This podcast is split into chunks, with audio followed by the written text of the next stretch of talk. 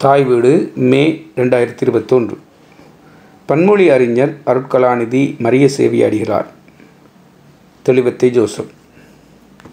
நாடகத்தை ஊடகமாக கொண்டு ஈழத்தமிழ் சமூகத்தின் கலை இலக்கிய பாரம்பரியங்களையும் வாழ்வியலையும் போர்க்கால இடர்களையும் இழப்புக்களையும் உலகறிய கொண்டு சென்ற பெருமகன் நீ மரிய சேவி அடிகளார் ஒரு கத்தோலிக்க குருவாக இருந்தும் மத எல்லைகளை கடந்து கலை இலக்கிய செயற்பாடுகளை முன்னெடுத்தவர் இவர். இலங்கை தமிழ்நாடு புலம்பெயர் நாடுகளின் உணர்வாளர்கள் எழுத்தாளர்கள் என அனைவரையும் அரவணைத்து அனுசரித்து செல்வதுமான பெருமணம் கொண்டவராகவே இன்றும் இருந்தவர் இந்த ஆன்மீகர். யாழ்ப்பாணத்தின் இளவாலையில் கடப்பாடும் கண்டிப்பும் நிறைந்ததொரு கத்தோலிக்க குடும்பத்தில் மூன்று பன்னிரெண்டு ஆயிரத்தி தொள்ளாயிரத்தி முப்பத்தொன்பதில் பிறந்தவர் இவர். இறுக்கமான ஒழுக்கத்தினை கட்டி காக்கும் குடும்பச் சூழல் என்றாலும் அது ஒரு கலை குடும்பம் என்பதால் இவருக்குள்ளும் ஒரு கலைஞன் மெதுமெதுவாகவே உருவாக்கும் பணி சேர்ப்பு கொண்டே இருந்திருக்கிறது. கூத்தும் பாட்டும் கொண்டிருந்த குடும்பம் அது.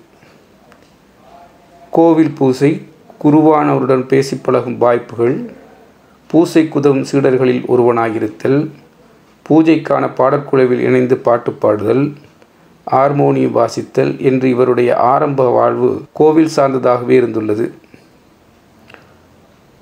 கூத்து பழக்கப்பட்டு சிறுவர்களைச் சேர்ந்து கோவில் வளவில் மேடையேற்றப்பட்ட கூத்துக்களில் இவரும் நடித்திருக்கிறார். கொழும்புத்துறை சீரிய குறுமடத்தில் சேர்க்கப்பட்டு கல்வி பயின்றபோது கவிதைகள் கட்டுரைகள் எழுதத் தொடங்கினார்.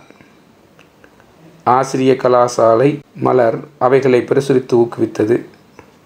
அங்கிருந்து கண்டி அம்பிட்டிய பெரிய குறுமடத்துக்கு பயில சென்ற காலத்தில் நிறைய சிங்கள நண்பர்களுடன் பழக்கும் வாய்ப்புகளை கிட்டியுள்ளார்.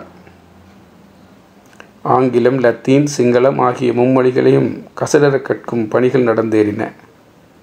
கற்றல் தனக்கு என்றுமே சிரமமானதாக இருந்ததில்லை. பாடசாலை காலங்களில் நான் தான் முதல் மாணவனாக இருப்பேன். இரட்டை வகுப்பேற்றங்கள் பெற்ற பெற்று பெரிய குறுமடத்தில் சிறியவனாக தேர்வு செய்ய பெற்று தெரிந்திருந்தேன். மொழி கற்றல் எனது சில இயல்புகளால் கடினமானதாக இருந்ததே இல்லை என்று அவரே ஒரு நேர்காணலில் குறிக்கின்றார்.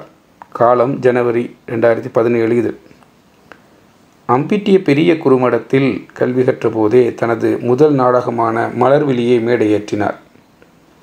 வீரமாமுனுவரின் வாழ்க்கை வரலாற்றை மையமாக கொண்ட இந்த நாடகத்தில் அவரும் நடித்தார்.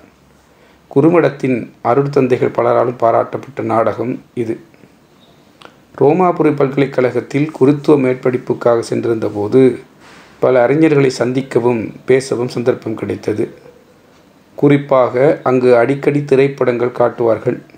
அந்த படத்தின் இயக்குனர் படம் முடிந்ததும் உரையாற்றுவார். அது பற்றிய கலந்துரையாடல்கள் விமர்சனங்கள் நடைபெறும். தான் சிறியவனாக இருந்ததால் அதிகம் பேசுவதில்லை. ஆனால் நிறையவே கற்றுக்கொண்டேன். உலக பொதுமை பற்றிய உணர்வையும் அறிவையும் ஆழமும் அகலமும் படுத்தி கொள்ளாமல் என்னால் முடிந்தது என்கிறார். இயேசு சபை அருட்தந்தையர்கள் புதிய உலகம் செய்வோம் எனும் தொடர் கருத்தரங்கை நடத்தினர்.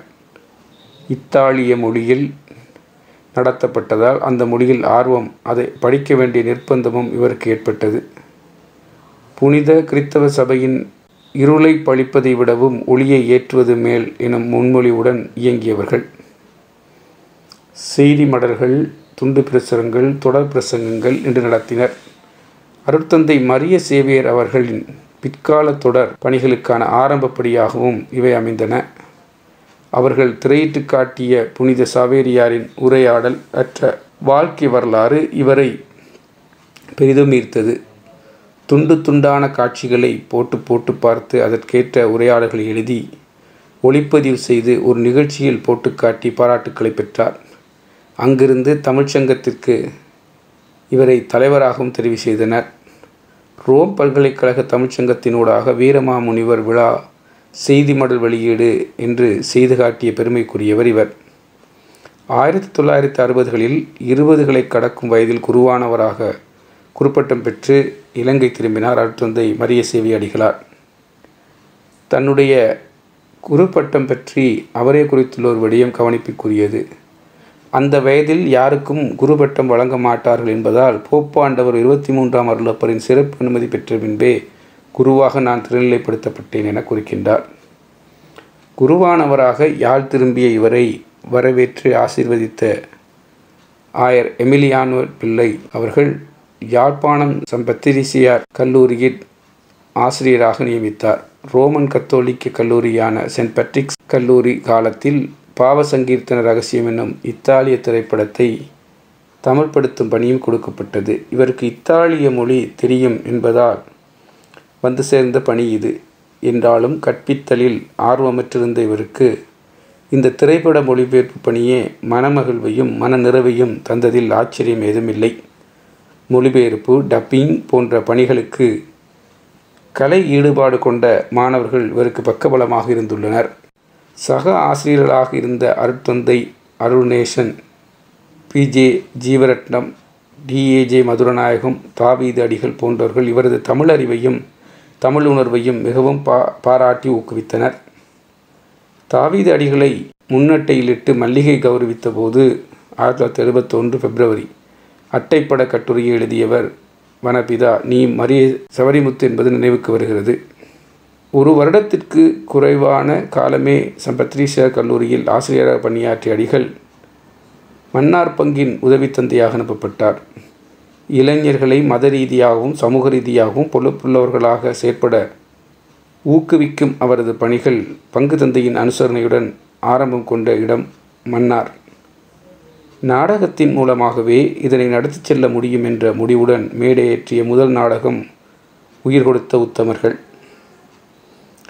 மன்னார் பிரதேச வேத சாட்சியங்களின் வரலாறே நாடகமாக மேடையேறியது. இந்த நாடகத்துடன் தொடர்ந்தும் இளைஞர்கள் பட்டாளம் இவரை சுற்றி வரத் தொடங்கியது. பாஸ்கா எனும் திருப்பாடுகளின் காட்சி மன்னாரில்தான் முதல் தடவையாக மேடையேற்றப்பட்டது. மன்னாரிலிருந்து நாராந்தன்னை புங்குடுதீவு கிளிநொச்சி என பல ஊர்களில் உதவி குருவாக இருந்தவர் ஆயிரத்தி தொள்ளாயிரத்தி அறுபத்தைந்தாம் ஆண்டு உரும்புராய் தொகுதியின் பங்கு தந்தையாக நியமிக்கப்பட்டார். ஓர் அரை நூற்றாண்டு காலம் நாடகத்தை மையமாக கொண்டு இளைஞர் சமூக இயக்கத்துடன் பல்வேறு சமய பணிகளுடனும் சமூக பணிகளுடன் செயற்படும் திருமறை கலாமன்றமும் அங்குதான் உருவாகியது.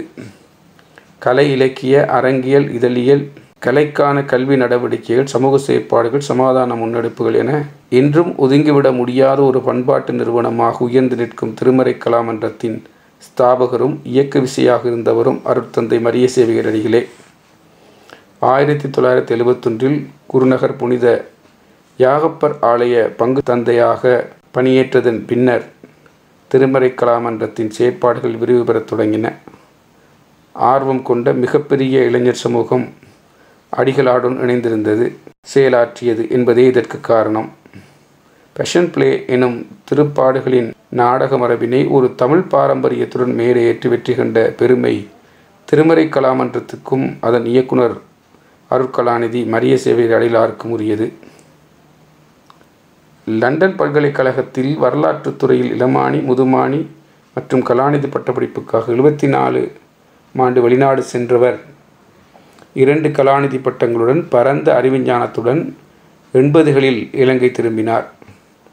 அவர் இங்கு இல்லாத காலங்களிலும் திருமறை என்றும் சோர்வுற்று விடாமல் தனது பணிகளை நிறைவேற்றுவதற்கான இளைஞர்களை உருவாக்கும் ஆளுமை அவருக்கு இருந்தது. லண்டன் பல்கலைக்கழக கலாநிதி பட்டத்திற்காக அவர் மேற்கொண்ட ஆய்வு கத்தலிக் ஹிந்ரு என்கவுண்டர் என்பதாகும்.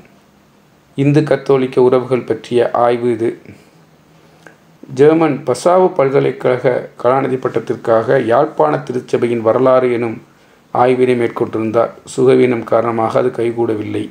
ஆனாலும் உடல்நிலை காரணமாக நீண்ட காலம் ஜெர்மனியில் தங்க நேரிட்டதால் பசாவு பல்கலைக்கழகத்தில் சைவ சித்தாந்தத்தினை ஜெர்மன் மொழியிலே ஆய்வாக செய்து கலாநிதி பட்டத்தினை பெற்றுக்கொண்டார் சைவ சித்தாந்த மெய்யியல் தான் தமிழர்களுக்கான மெய்யியல் என்று கூறும் அடிகளார். எனக்கதில் விருப்பம் இருந்தது மட்டுமல்லாமல் ஆயர் தியாகுப்பிள்ளை அவர்களும் அதை செய்யும்படி என்னை ஊக்குவித்தார் என்கிறார்.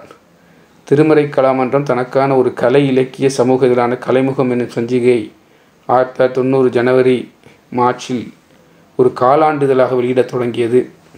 அப்போதைய பொறுப்பாசிரியராக செயற்பட்டவர் மு. புஷ்பராஜன். ஈழத்தமிழ் மக்களின் கலை இலக்கிய பண்பாட்டு சமூக வாழ்வியல் சார்ந்த படைப்புகளை வெளிக்கொணரும் இலக்கை கொண்டது கலைமுகம். கலைமுகத்தின் பிரதம ஆசிரியர் நீ மரிய சேவி அடிகளார். ரெண்டாயிரத்தி இருபத்தொன்று ஜனவரி மார்ச் கலைமுகம் எழுபத்தோராவது இதழாக தனது முப்பத்தி ரெண்டாவது அகவில் கால்பதிக்கும் இவ்வேளை அதன் பிரதம ஆசிரியரும் ஸ்தாபகருமான அருத்தந்தை நம்முடன் இல்லை. கலைமுகத்தின் பொறுப்பாசிரியர் செல்மர் எமில் ஆசிரியருடைய சோகத்துடன் இப்படி ஆரம்பிக்கிறார். பிரதம ஆசிரியரின் கருத்துக்களோ வார்த்தைகளோ இன்றி வெளிவருகின்ற முதல் இதழ் இதுவாக அமைகின்றது. கலைமுகம் தொடர்ந்து வெளிவர வேண்டும் என்ற அவரது விருப்பை தன் வருகை கூடாக கலைமுகம் நிலைநிறுத்தும். இன்று நோயோடு போராடி கொண்டிருக்கும் அவரது நலத்துக்காக இறைவேண்டல் செய்யவும் வாசகர்களையும் கலையார்வம் மிக்கவர்களையும் வேண்டி நிற்கின்றோம் என்று முடிகிறது. ஆசிரியர் உரை. ரெண்டாயிரத்தி இருபத்தொன்று மார்ச் இறுதியில் கலைமுகம் எழுபத்தோராவதில் வெளிவருகிறது. ஏப்ரல் முதலாம் தேதி ரெண்டாயிரத்தி இருபத்தொன்று தனது எண்பத்தோராவது அகவையில் அருட்தந்தை மரிய சேவியர் நம்மை விட்டு மறைகிறார். அவரது பணிகள் பன்முக பரிமாணம் கொண்டவை. அவை விரிவான ஆய்வுக்குரியவை. திருமறை கலாமான்றம் நூறுக்கும் மேலான நாடகங்களை மேடையேற்றியிருப்பதாக கலைமுகம் ஐம்பதாவது சிறப்பிதழ் பட்டியலிட்டிருக்கின்றது.